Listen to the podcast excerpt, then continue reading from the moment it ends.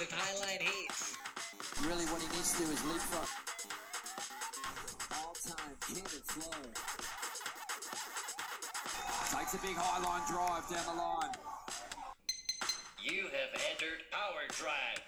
Hi, hi, hi, hi, hi, hi, hi, high, Highline Surf Podcast. G'day and welcome to the Highline, this week's Tahiti Pro special. We'll have a chat about Owen Wright and Gabby Medina in the final, talk about yellow jerseys and Gath hats making a comeback for everybody, the Hobgood Superheat, what's happening with the Big Wave World Tour, and we'll also predict the winner of the Freshwater Pro. Welcome to the Highline this week, number six, talking about Tahiti Pro. This week I've got with me young Nicholas Clifford. How are you?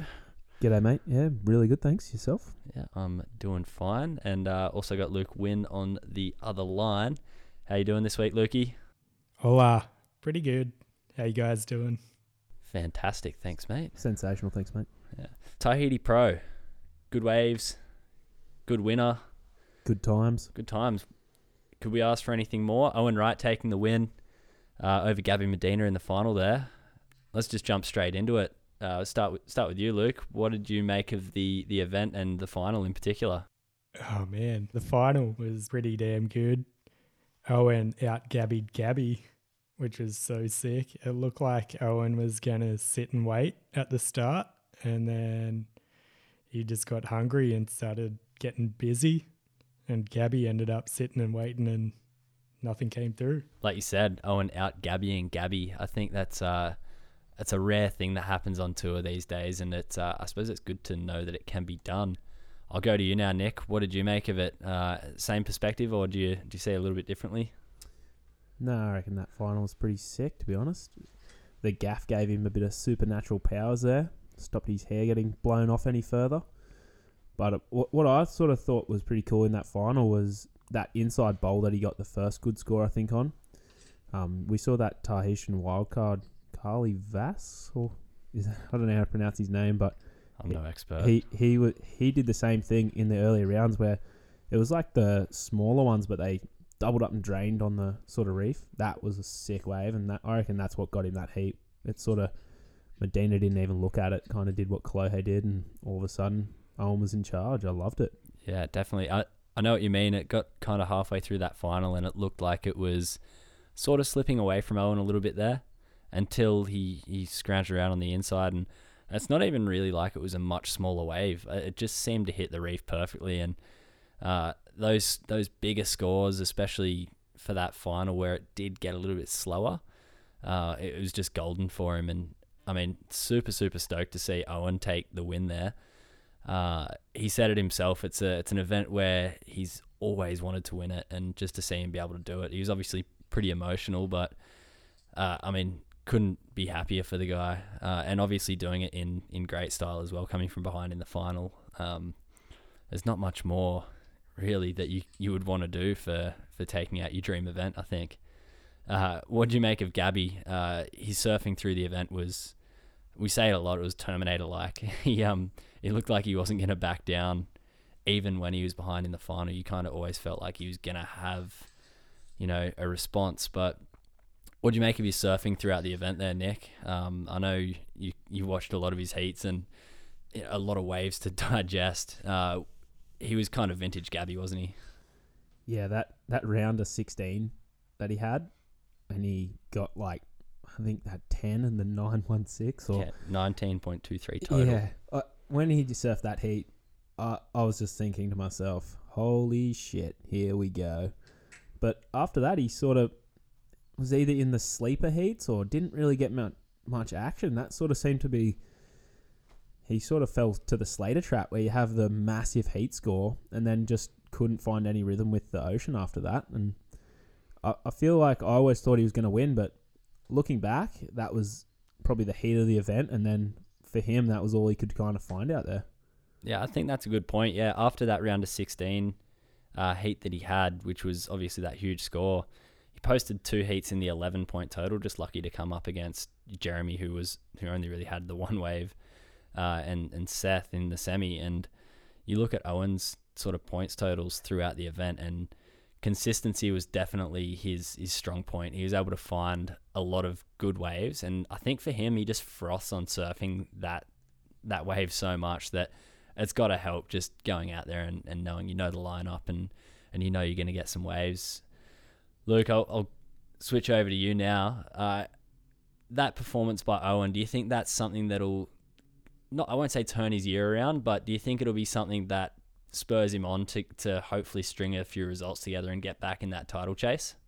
Absolutely. Yeah, I reckon it will turn his year around. I heard him do a few interviews on Triple J and ABC Radio the week after. He seems like he's in such a good headspace, like he's really recovered from his injury and he's absolutely frothing to get more results and keep gunning for a title. So I reckon sky's the limit.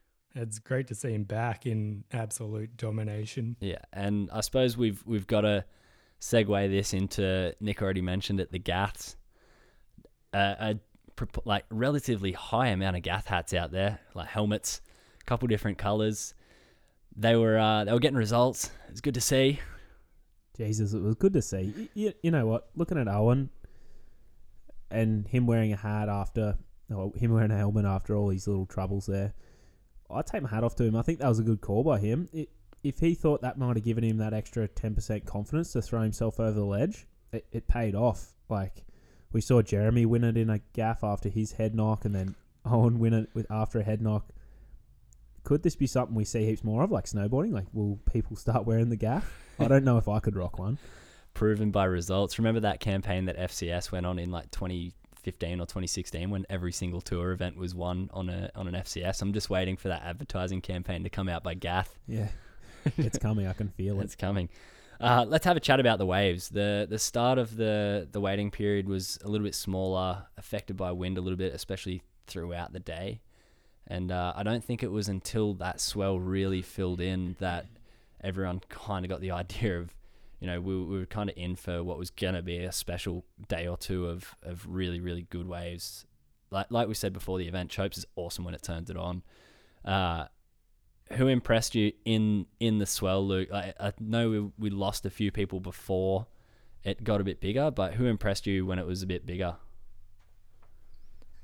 Yeah, so the swell picked up in round three. There was some impressive, super impressive results come through in that round. I thought Griffin Colapinto, he looked real tentative at the start of his heat, and then by the end of his heat, he was taking off on nuggets and getting eights and nines. Like you could see something clicked in him. He got his first eight or nine, I think it was, and uh, he come flying out the barrel and he was just screaming his head off. He was that stoked, and it just seemed like that one wave kind of kind of got the ball rolling for him where he was like, okay, I feel comfortable out here now. And then the other person would be Freestone taking down Slater in round three. That was super impressive as well. You would not pick that result. And Jack was jacking into waves, no hands under the lip and coming flying out. It was pretty epic. Yeah, that was two pretty amazing performances in the early rounds for me. And that was those two.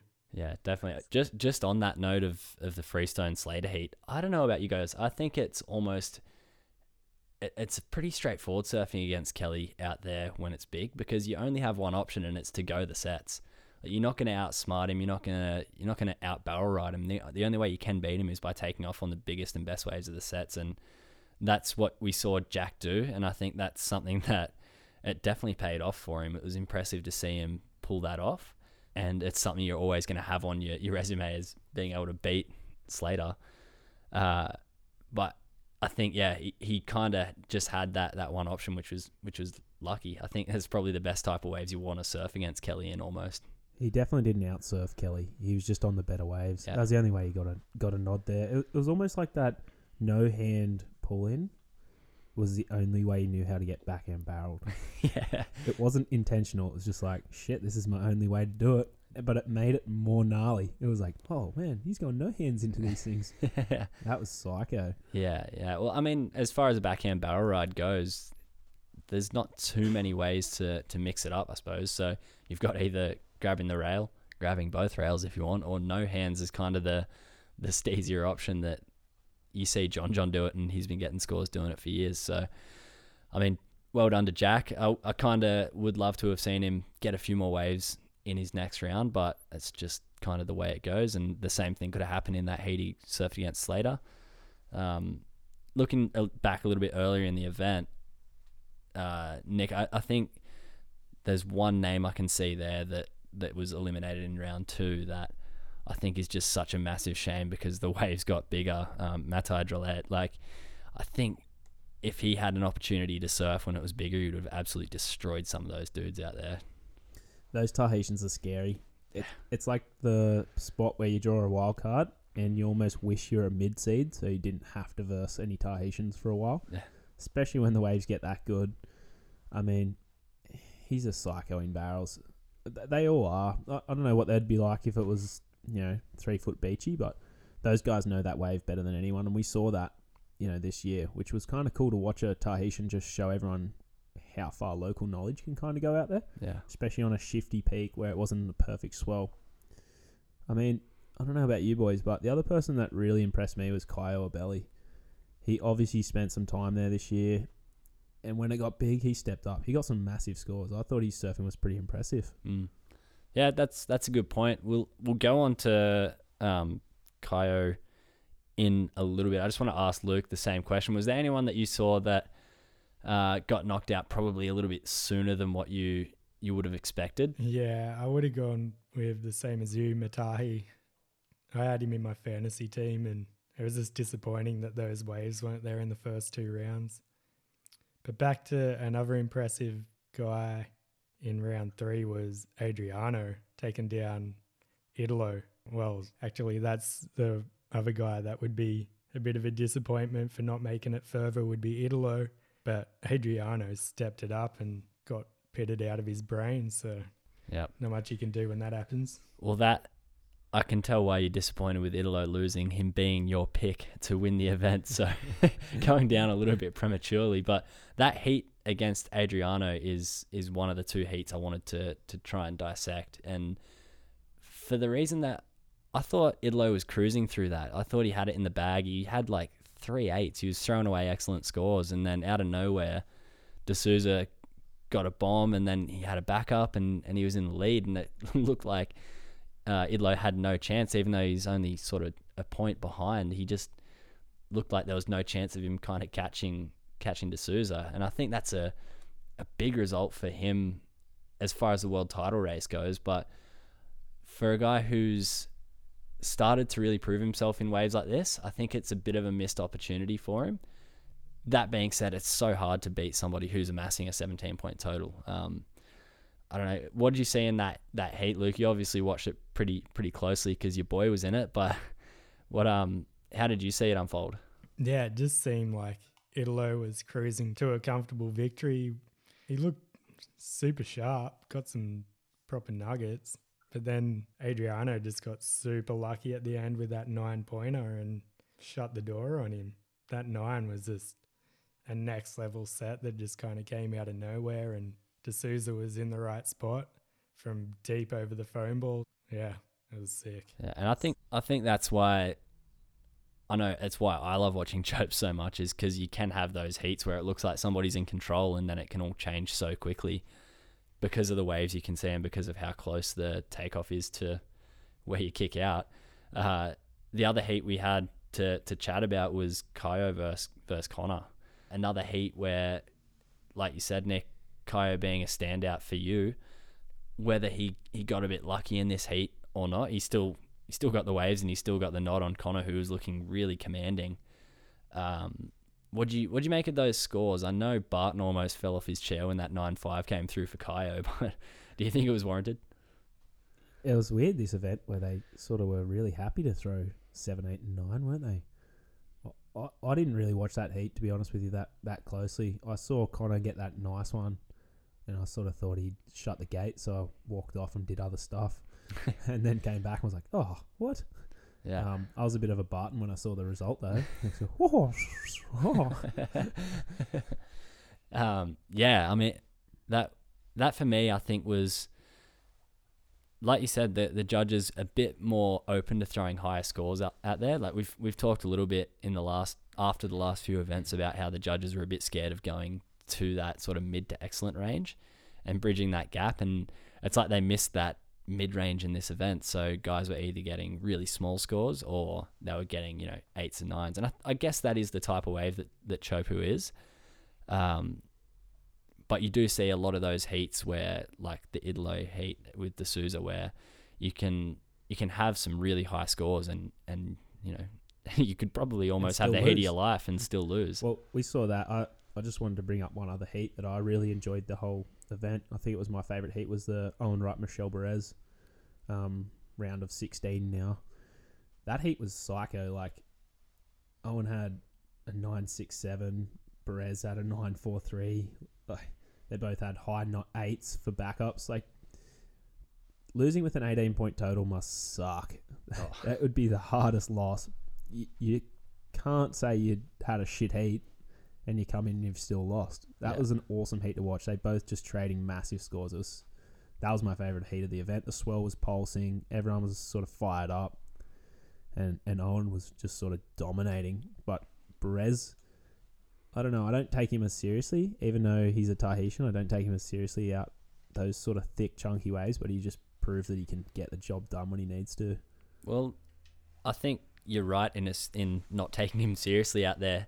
Being Tahitian, like you said, you'd expect him to be good, especially at Chopu, but his results out there haven't indicated. Horrendous. Yeah, like I don't know if it's just the pressure or if you know Well, he's not. He's not from that part of Tahiti. exactly. Yeah, that's that's the thing that a lot of people do forget is that Tahiti's a lot smaller than than what you know you picture it to be to, to think because everybody goes there just to Yeah. surf Chopu, but there's so many other waves there. It's like saying the Brazilian home event. The guys are a thousand kilometers away from Yeah. from the beach. Like they don't know what's going on there as much as the next guy. Really. Yeah, exactly. I mean, Luke, wh- what do you think Bourez could be doing to to improve, uh, just take his surfing to that next level out Chopu? Do you think it's just circumstance, or is it, or is it a bit of a, you know, a bit of a voodoo type of thing? Yeah, I'd say kind of a voodoo kind of thing. He uh he did lose with an 18 point total and he also got absolutely flogged in that heat on a crazy wipeout. And he's had some pretty gnarly wipeouts there in the past and broken bones and stuff, so I don't know. He he charges like he takes on pipe pretty well and he takes on he takes Chopes on well too. So I think it's just just a voodoo thing. Some kind of voodoo. We're all in agreement there. It sounds like it doesn't matter what magic we're agreeing on, but uh, Speaking of voodoo, yes, Filipe again got. He, he can't find any good voodoo in big waves still. I don't think. Yeah, I mean, being able to make it, making it to the round of sixteen and losing to Seth, there's there's nothing wrong with that. His heat totals weren't spectacular throughout the event. I mean, we're putting him in a world title conversation. Yeah, It- You know, like let's just put him in as he's probably the best small wave surfer in the world at the moment. yeah, But uh, but for a world title, like he, it just went to show. This happened a few years ago. It just went to show, you know, he, he's still not quite there in big waves, and there's nothing wrong with not being the best in big waves. But you know, Seth's a rookie. I know he grew up in Hawaii and everything, but Seth fully showed him how it's done out there, even in just positioning in the lineup. Yeah. No, I think I think that's a good point. and like you said, I think if he wants to be, which he said he wants to be a part of that world title race, and he's actively been in there the last couple of years, and it's these results, and it's not just him. There's there's other guys which, uh, which kind of needed a result here to almost prove themselves, such as Kanoa, where the good thing about it is it spread out the the leaderboard a lot more, where there's a lot more surfers in contention now, or at least further up into the top ten, and that that points gap is a bit closer. But those type of guys who excelled earlier in the year, almost all of them struggled out here. Yeah, hundred percent. Which just went to show, you know, you can be the best, zappiest small wave guy in the world, but sometimes it you're sort of born with big figs. You don't sort of grow 'em. and that sort of went to show with Kanoa and with with Filipe. which I suppose leads to the question: Is there is there benefit in being the best small wave surfer in the world when the waves aren't always going to be small. And then you've got guys who are so good when it's big and heavy, like Jeremy. He's almost a lock to be making, you know, the quarters or better in in pipe and chopes and those heavier waves.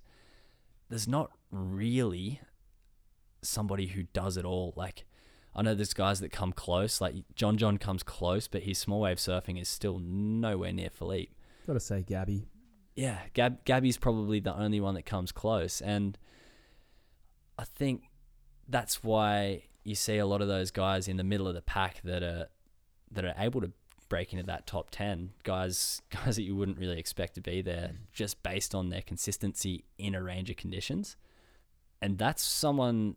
Uh, speaking of uh, you know Seth Moniz, I think he can kind of fill that role where he's got a lot of room to grow in his surfing. I was really impressed with with what he was able to do out here, and uh, I've kind of been a pretty big advocate of him so far this year, and his results haven't been as good as what I've wanted him to be, or as, as I've been playing him up to be. But I think he's on his way. He's got all the ingredients to kind of make it there. What, what do you think, Luke, about about Seth? And is there anyone else you can see in that sort of conversation?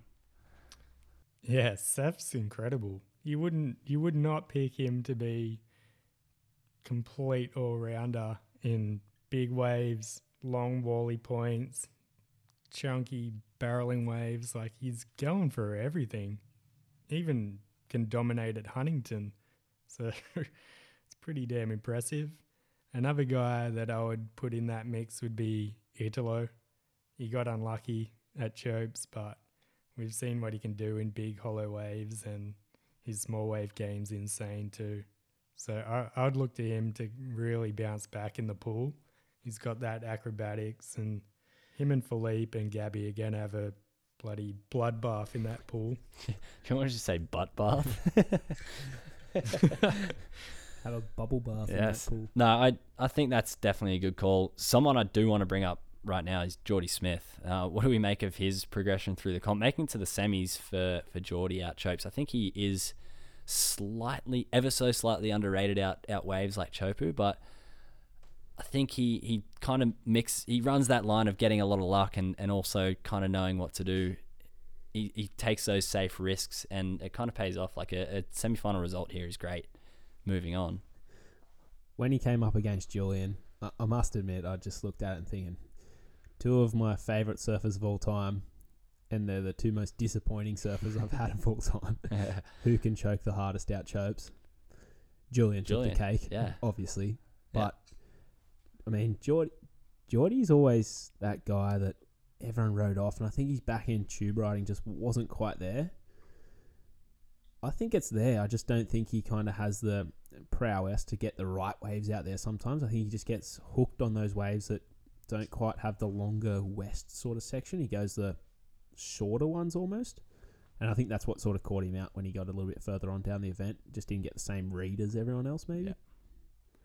Yeah, I, I agree with that. And I mean, moving up into second position now is is a, a big jump for him. He's one of the bigger movers on the leaderboard, uh, moving up four spots. So I think a result like this is one of those unexpected ones where it's gonna it's, it's a really good addition to his totals. He's got you know three thirds now, and they're all definitely keepers, um, going along with the second and the fifth. So he's in a good position going into the the you know final four events and.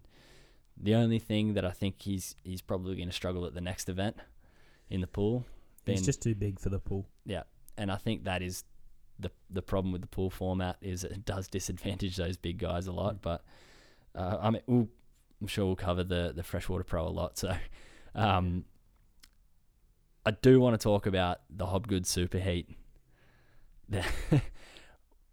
I was so excited for this and was fairly let down, but I think you got to remember that these guys are both retired and they're not at the top of their game anymore. The fact that they were able to go out there when it was still solid and put on a decent enough show was great. I think Slater summed it up pretty well in the commentary booth. I know what you're going to say. CJ doesn't even live near the ocean anymore. he lives in Ohio, he doesn't doesn't he? even surf. I, I know you're a CJ fan, Brett. Oh, I love him. What about you, Winnie? Yeah, I'm a massive fan of those boys. They've got great style, but I was completely unaware that he's not living near the coast. That's so weird. If you had to pick one, is it Damo or CJ? CJ. Uh, I'm a Damo fan. 2v1. Oh, up Damo. What do you see in Damo that you don't see in CJ? He won a big wave world tour event. That's about it. CJ won a world title. Let's not go into it. world title. yeah. um, it was sick that they actually got some swell for that heat as well. It did get really slow in it, but uh, I think it was Yeah, Damo got a sick one in that heat. Yeah. Like he, he got the only good one of the heat and then Yeah. that set was too big and that was the end of the heat basically. yeah, that's it.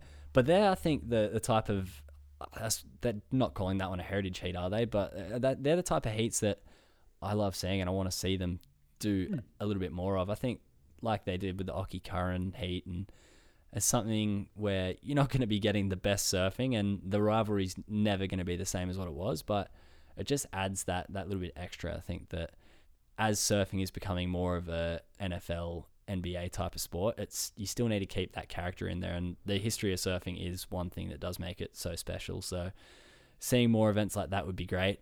Uh, in which case, who you putting in the the freshwater pro heritage heat? Is it Kelly and Raimana on the jet skis? Have a have a duel on the jet skis, Jousting. just on the skis. Um, Gerlach and someone like a like a Hoyo or something like that. Yeah, uh, who would you like to see, Luke? As far as heritage heats go, you can choose any two surfers from any point in time. Who who are you going with? And a wave. and any wave. Oh man, that's a doozy. Um, what about Craig Ando and Andy Irons at G Land? Two insane left-hand barrel riders at probably the best left on the planet. Pretty next level. Can we put Shaun Cansdell in somewhere? Ten years, Parko and Fanning. where, where would Shaun Cansdell fit in? Where could we put that guy? Like, I, I don't know where I saw his Um, name come up this week somewhere. I saw him. I thought, yeah, shit, he was one of my all-time favorite goofies. Shaun Cansdell can surf against Mick Campbell out Fiji. Followed by a greased-up wrestle on the beach. Mick Campbell's winning that so easily. I would pick uh, the wave is gonna be terrible, terrible Huntington, and I'm gonna pick um, Bobby Martinez and Kanoa Igarashi. Actually, no, Zeke Lau. for a fight on the beach, or Yeah, yeah, just to see what happens. I think it would be very interesting. Bobby would strangle him with his leg rope.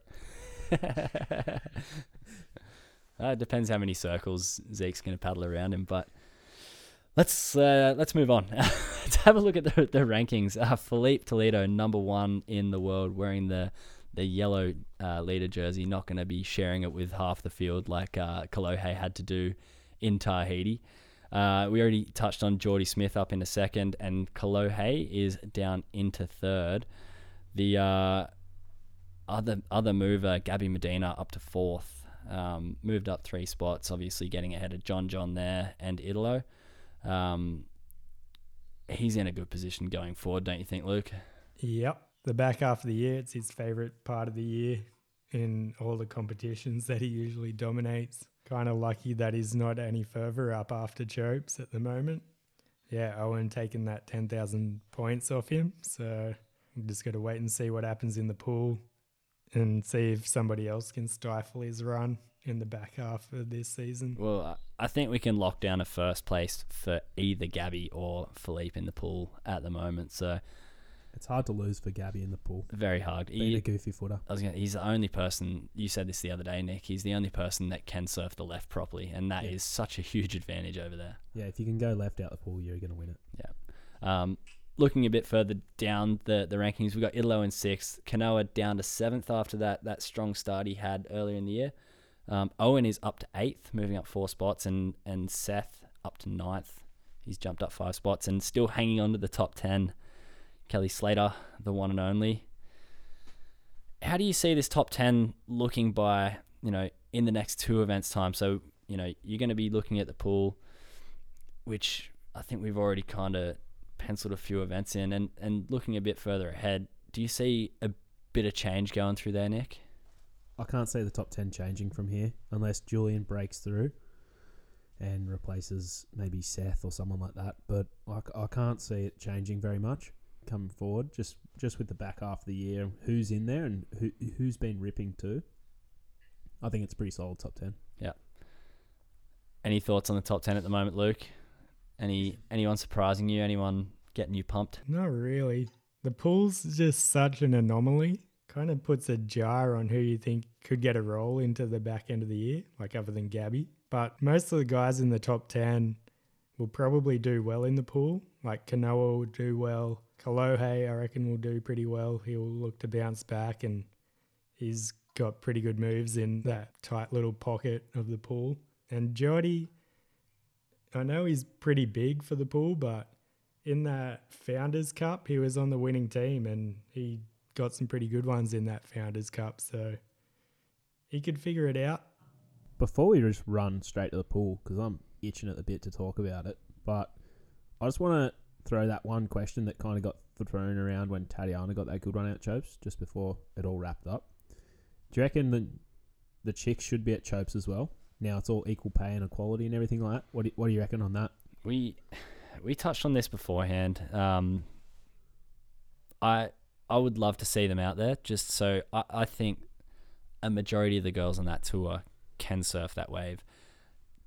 I don't know how they would go when it's bigger. Like we've obviously seen plenty of girls that, that have surfed when it's bigger and, and get some really impressive waves. Waves that so many guys wouldn't be anywhere near. Um, so I don't think it's a matter of I don't think it's a so much a matter of their their skill level.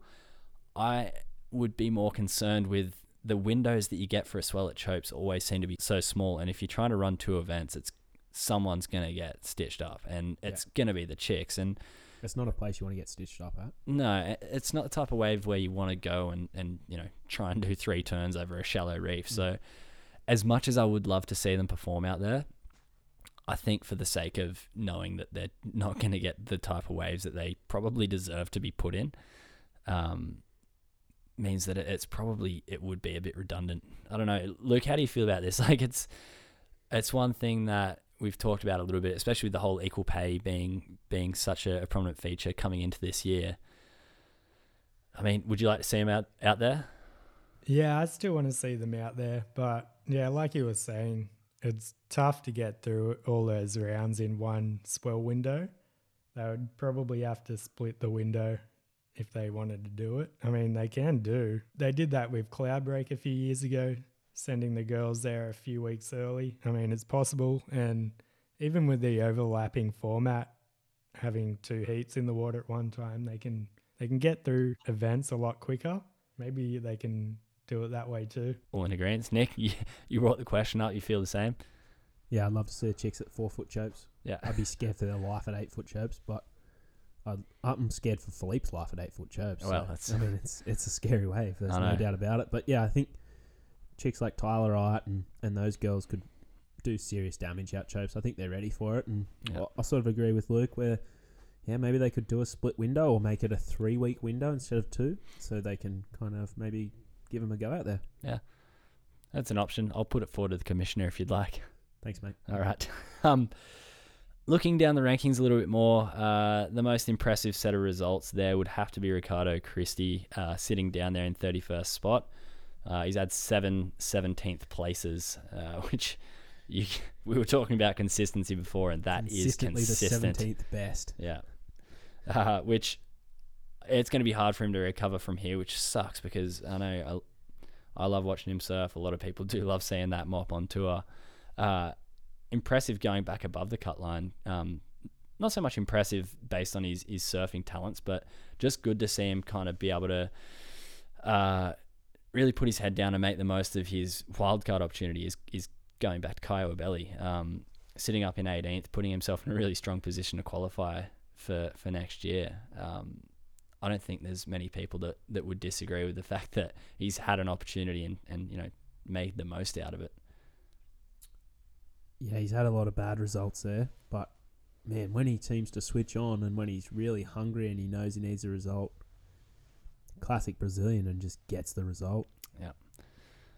And that's um that's something obviously at this stage in the season everybody well not everybody but almost everybody's starting to get their two throwaway results as as a part of their you know their their complete total the only person that sort of the way that I'm looking at the rankings on on the WSL website is the way I don't know about you guys when I look at the the the boxes that are just white, I just assume are a bad result. And the only person that's only got one of those is Filipe. So obviously putting him in a in a really strong position, um, especially when you you kind of look down and down to sixth place, and that's where everyone starts to get three bad results. So you're obviously taking you're taking one of those seventeenths into your final season sort of tally, whereas Filipe's only got the one of them. So you, you've got to say Filipe, despite despite kind of missing a chance here, a ninth is still a, a points result for him. It's not a 17th or, or a 33rd, which I think he'll probably count it as, as a success and hopefully be able to move on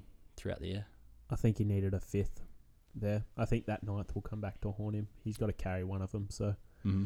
I mean, like you were just saying, if you're looking at those results, Jordy's got some really solid scores. If he finds a win coming into the back half, if Kolohe could just make a maiden victory, again, he can start dropping some good results. And I don't really want to keep talking about Gabby, but he's a Terminator. Yeah. So he, he's obviously got good results. Yeah. No, we um we definitely definitely know that. Is there anyone that I suppose we've talked about guys like Ricardo who are down in 31st? Is there anyone around that cut line or just below that cut line that you expect to, to kind of jump up in the next couple of events? I'm looking at Griffin, I'm looking at at Freestone, and I'm looking at Yago as, as guys who can potentially jump into that that top 21 or 22, sorry. In which case, who are three you see falling out of the, the, the top there? Uh, I reckon Ace could be in a bit of trouble this year. I reckon Seabass is gone, and I also it's hard to kind of it's kind of hard to tell, but I'll be interested to see who gets the injury wild card because one of those guys has got to go between um, Adriano, Italo, uh, not Italo, Leonardo, and Mikey. One of those guys has got to go. It'll be interesting to see where where those guys get the wild card. Yeah, I think Adriano will get a wild card, Hundred percent. and I think Leonardo will get a wild card. What about you, Winnie? Who's getting the injury wild card out of those This is three the guys? this is the real race we want to see. Yeah, it's like a game of chess now with uh, Leo and Mikey, I reckon, on whoever comes back first. And I think Mikey's just going to sit out the full year and just try and play the long game, where Leo might come back early for the last couple of events or something.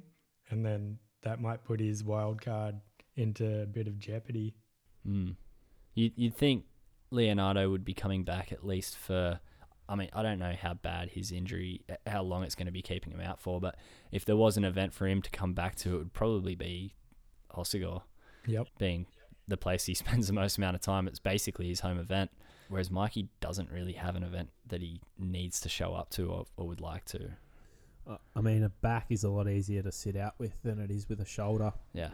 I'm not saying anyone's faking it, but when your career's on the line, no, when your career's on the line, you got to play the cards as well. You know, we, we've seen that before with guys not coming back just purely because they know they will get the injury wild card, Yeah. and that makes sense. Your career's on the line. I mean, it'll be interesting. Leonardo surfed more events than Mikey so far, so I mean, maybe they'll give it to Mikey because he's been injured for longer. I don't know. And the real injury question is where do we think John John's going to be sitting at the end of the year? Where, where is he going to be placed? Obviously, he's not competing for the rest of the season.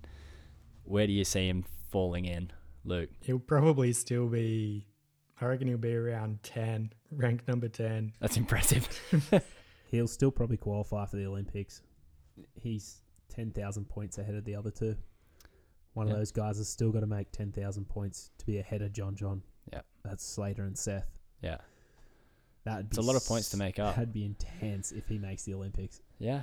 Um, yeah, I, I totally agree with that. Um, just staying on John John, I was talking to someone earlier this week and they were asking me if I thought that John John actually had a great start to the year or if he kind of had a couple lucky results here and there and um, his his position so far up with that many points was almost a little bit false. I- I know it's hard to think back that far, but was he as in a commanding position? I think obviously points wise he was in a commanding position, but surfing wise and, and kind of results and performance wise, do you think he was in, in as a commanding position as these points maybe suggested? Yep.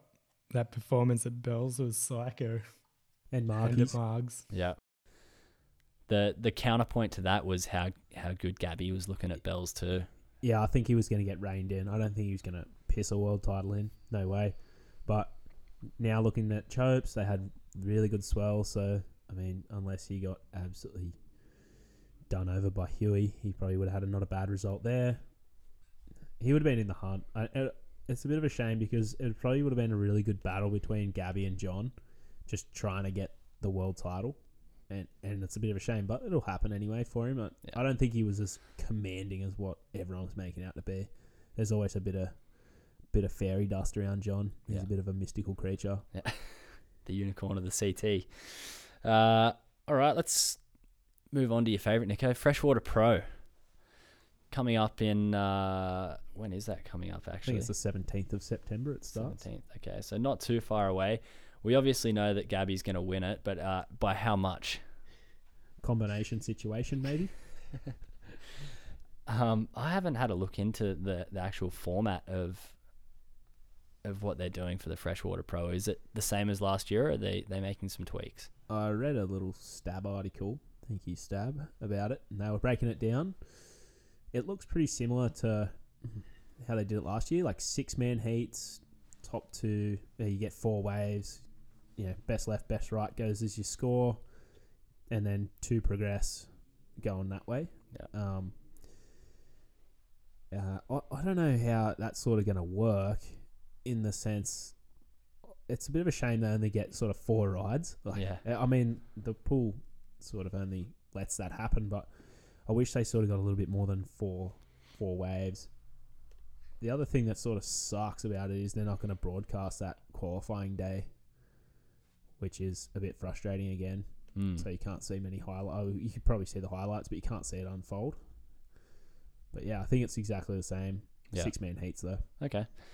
Interesting. And obviously that is going to be the return of the the ladies tour to the uh to the schedule.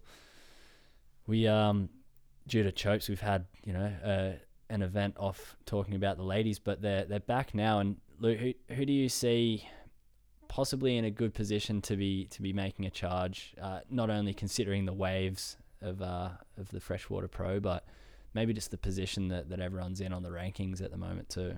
Yeah, I'd back Lakey. She suits the pool and she's pretty quick and just has that tight top turn that suits that little bowl of the pool. And the other person would be Steph, obviously. And just the big dogs, really. Carissa, too, could do pretty well. Yeah, I don't know. I like Lakey's form at the moment. Okay. I was just thinking Lakey, but then I thought she might be a bit too big and gangly sometimes in such a small little wave. Like sh- she's a taller sort of girl on the tour. Uh, I I reckon Sally might have a good crack at this. That's my pick. yeah, like Sally's a little pocket rocket. Yeah. she got a good backhand whip on her too, and I feel like the freshwater pro. All I do is talk about the right. Everyone is going to be ripping on the right. It's whoever can actually do a linking series of top turns or something on the left that gets a good score because that's where we saw Filipe fall over last year, and I think that's where we're going to see the main chicks fall over this year. Sometimes, you know, I mean, Steph's always a sort of secret weapon, but yeah, I, I really think like Tatiana could be another call there where she has a pretty good backhand, but she has a really good forehand as well that no one else can kind of do those turns that those goofies can do on that first and second section. Yeah. No, I think it's such a hard one to call, isn't it? I mean, and this I think is always going to be the problem with the wave pool format is you you really are splitting hairs at at the end of the day, and I think a lot of the time it, it is you get probably going to make a call and it's probably going to be right. I don't think there's going to be that many upsets in in the pool, and whether you like that or whether you don't, I mean, I'm I'd, I'm more of a fan of just having a proper wave. I'd rather see as far as a pool condition, see him go to trestles or or have a wave like macaronis where it's it's kind of pool like and, and really consistent, but there's still that natural element that, that allows for the parts of surfing that everyone loves. I think they've changed the wave this year again, haven't they? Do, do any of you boys know if they've changed the wave? I, I think they've changed the wave a little bit, but I really wish, like, I hope I see it next week, but I really wish the last barrel got turned into like a Waco type ramp, and it and it forced people to go huge or mm-hmm. not get a score. Because Yeah. I, I think there's a little safety barrel that no one cares for. Everyone gets the safety barrel, you get an extra point. Yeah, Good, good for you. I don't think a barrel should be scored out there. No, I, I think I wish they had a huge ramp at the end of that, and it, or or a section that you had to go big on, or Mhm. you were getting a six basically. yeah, I think then I would start to call a lot of guys out and bring those lower ranked guys back into the conversation where they could go for a, a huge hail mary, stomp it, and get a big score and get get sort of through the rounds. yeah, yeah, definitely. Absolutely. Uh, I've heard they they might be changing it. I hope so, but I don't know if they could change it enough to make it interesting. like it needs to be like an eight foot slab on the takeoff, and then go into a J Bay wall, and then a the Waco ramp at the end. If you could combo three waves, that's what you'd want to see. Yeah, it keeps it interesting by doing it that way around. Yeah. We'll see. I guess I know they will have changed the wave a little bit. Surely they have. Yeah, definitely. Uh, let's uh let's talk swell forecast, Luke. What's it going to be like? Fuck, it depends on it, how much they change the wave, but three foot and no wind. Ideally, no wind, unless it's blowing down the face of the left, in which case Gabby really does have it covered. yeah. Yeah, I I don't think there's a whole lot you can really try and predict, like we said about the the freshwater pro. Let's um just hope that the the wave is kind of improved. That's what you want to see for it to get better and better each each year every time you see it, and um and that they keep improving the the way that you can view it. I think there's still a lot of work to be done on you know how how long it was going for and and just kind of the format I think still can have a bit of improving. So it'll be interesting to see what they do with it this year and sort of how far it's come in in the last 12 months. Hundred percent. Let's see what they do, but let's also hope that the choo choo train doesn't break down like last year. definitely. Um, and we're we'll we'll definitely be back to, to cover the, the freshwater pro. Well, we won't really need to because Gabby's As- already won. Okay, yeah. So we'll, we'll, We'll pre we'll pre record it. Yeah, we'll be back for France. We'll pre-record uh, the freshwater pro and come back. I almost said the Surf Lakes Pro because that is the the next thing that we have to to talk about in industry news. Surf Lakes getting bigger than knee high. Um, these videos came out a couple of weeks ago of, of what the uh, the waves are starting to look like. There's a couple of different peaks. You saw saw Occy trying to grovel, and you saw a, who was the bodyboarder that was that was getting barreled Ben Player. was it Ben Player? Yeah. How do you, how do we compare this to a, a wave like the Surf Ranch? I mean, you can see the potential there. It's obviously got a couple of different setups. Is it going to be the same? Is it going to be better? Is it going to be worse? Commercially viable. This this model is way more commercially viable because it's got five peaks. Yeah. It might not be as good as everywhere else, but to your average Joe, it's going to be epic. Yeah. That's about all I've got on my on the surf lakes. In which case, we'll uh, we will move on and uh, to the other pretty pretty big news in surfing is uh, the Big Wave World Tour um, being cut down in a way that there's only really two events left and they don't go towards world title anymore. Um, keeping Jaws on a- as a specialty event, and they're, they're also keeping Nazare as a specialty tow event.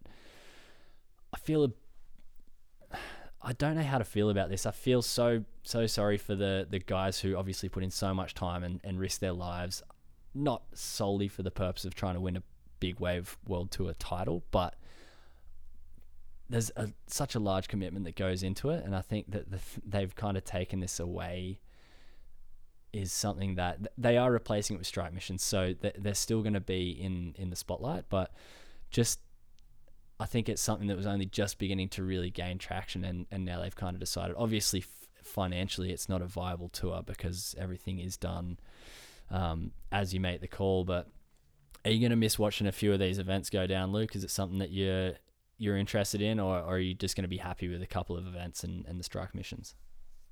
Yeah, it's it's a bit disappointing. It did seem like it was just starting to get traction, but at the same time, like they could adopt a few slabs to make it that bit more exciting. Like what the Red Bull Cape Fear contest did a few years ago. I know they tried to replicate it this year, but uh, wasn't as exciting, but still, there's something there to that format, and there's probably probably room for the two to kind of cross over and have have slabs in, and those big waves like Jaws as well. I think one big thing that the Red Bull contests that they do that brings like the excitement for me is I, I wish the Big Wave World Tour was a paddle or tow event. Yeah. So when they rocked up at places like Nazare or they rocked up at places like Jaws, like we saw the last year, where it got too big and windy, well, it's not too big and windy. You just got to tow it, or you get the choice of tow and paddle, and it takes that whole guesswork out of trying to get a small enough swell for Nazare and a swell that's exactly perfect for Jaws Mm. they can just run it no matter what on the bigger swell that's coming. If it doesn't show up properly, cool, we just paddle. If it Mm. shows up and it's massive, you tow. I think that would at least take some of the guesswork out of it for them. I I mean, yeah, I can see from their perspective, it must be really hard for them sinking so much money into the hole Very expensive. for 'em to rock up, have to call the comp off because it got too windy like at Jaws, Mhm. and then they turn it on the next day and it's, you know, two Yeah. thirds of the size and boring. And I mean, looking back on it, so say over the last three or four years, how many of the events do you remember?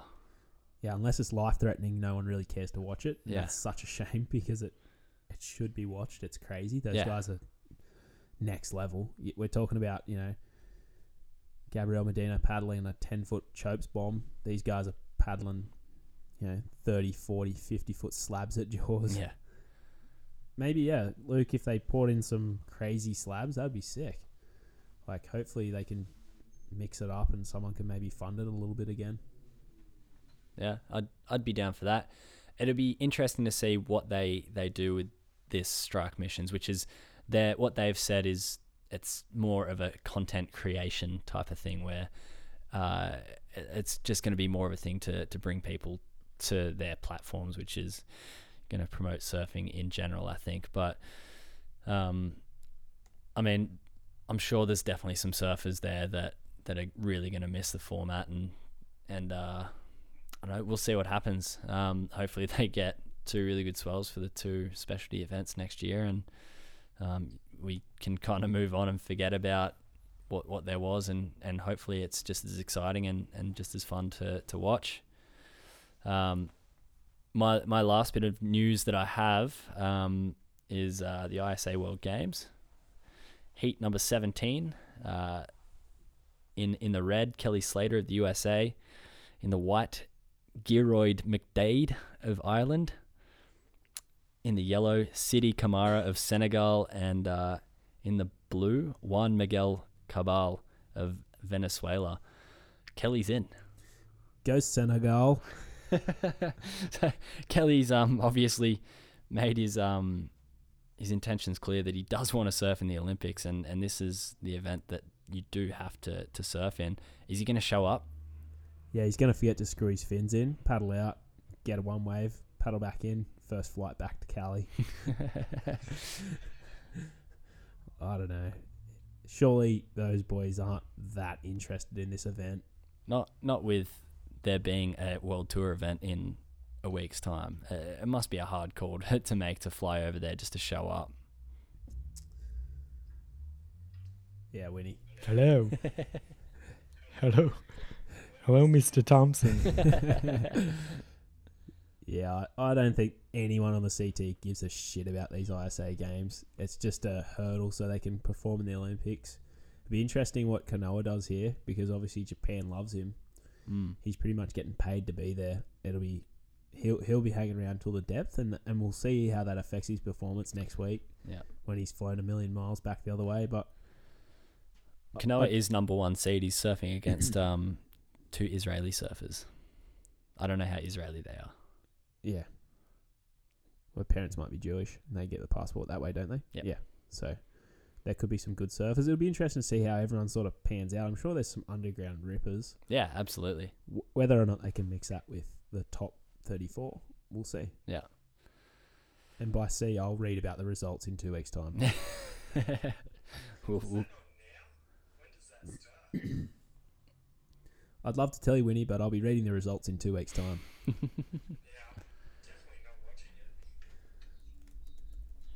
Does this take away from surfing though? Now that there's this little feud going between the ISA and and here Or and, and WSL, sorry. when he's out of battery. Uh, Oh, we can have a chat. we'll finish it off. Uh, what were we um what were we talking about? Uh, does this take away from the ISA and the WSL? How they're having this little rift and making surfers overcommit to certain events? Yeah, I think it's something that's gonna create not so much of a, a divide. I think the the WSL surfers know that that's where the money is. Um, like at when push comes to shove, they're always gonna choose WSL over you know ISA games. I think. Yeah, well, they're going to choose a crust over. Yeah. Yeah, and nothing. and I think, I mean, there was I can't remember how long ago this was when there was chats of the the Rebel Tour, um, kind of splitting off with yeah, with Slater. yeah yeah with Slater and and pretty much I think it was like a dozen of the the biggest names in surfing and it's it's so hard to compete against such an established um, establishment and Organization. organization. That's the one.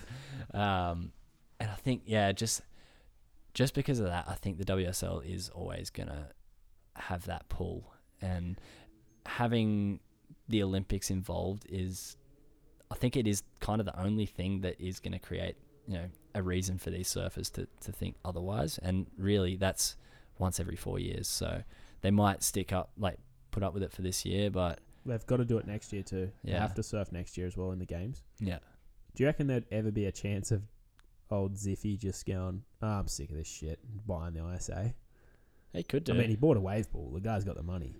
Could do. just go, I'm so done with these guys. Buy them and just scrap the whole thing. Is the ISA not for profit? Yeah, I don't know. Neither. We'll look into it. We'll get Winnie to look into Who- it. That's why you can't hear him at Who's the moment. profiting o- off surfing? yeah, well, WSL's not for profit. yeah, They're trying to make it, but they're not getting any of it. He's definitely not Yeah. profiting. Yeah. Um, no, that, I think that's an interesting point, though. I, you, you don't know with that guy. Like for, for a guy that's bought an entire sport basically, and he's not present in it. He, he only really he only bought it because his wife enjoys watching women surfing, and Exactly. yeah, I I don't think that is a healthy investment to have in the sport. It's it's great to have, but I don't think it's sustainable because it's it's going to come to a point. No matter how much money you've got, when you're looking at the millions that you're losing per year on this, the guy's a millionaire for a billionaire for a reason. It's because he's good with money. Yeah, let's just hope that point's no time soon, and we can keep riding this wave of success in surfing. Yeah, As in success that the guys at the top of the level of are doing great, but the whole industry's crashing. But that's a different story. and on that uh, positive note, we'll uh, we'll end. And uh, Nico, thanks for your your positivity. Good chat. No worries, mate. Thanks heaps for having me. And uh, Lukey, insert goodbye here. See you, Luke.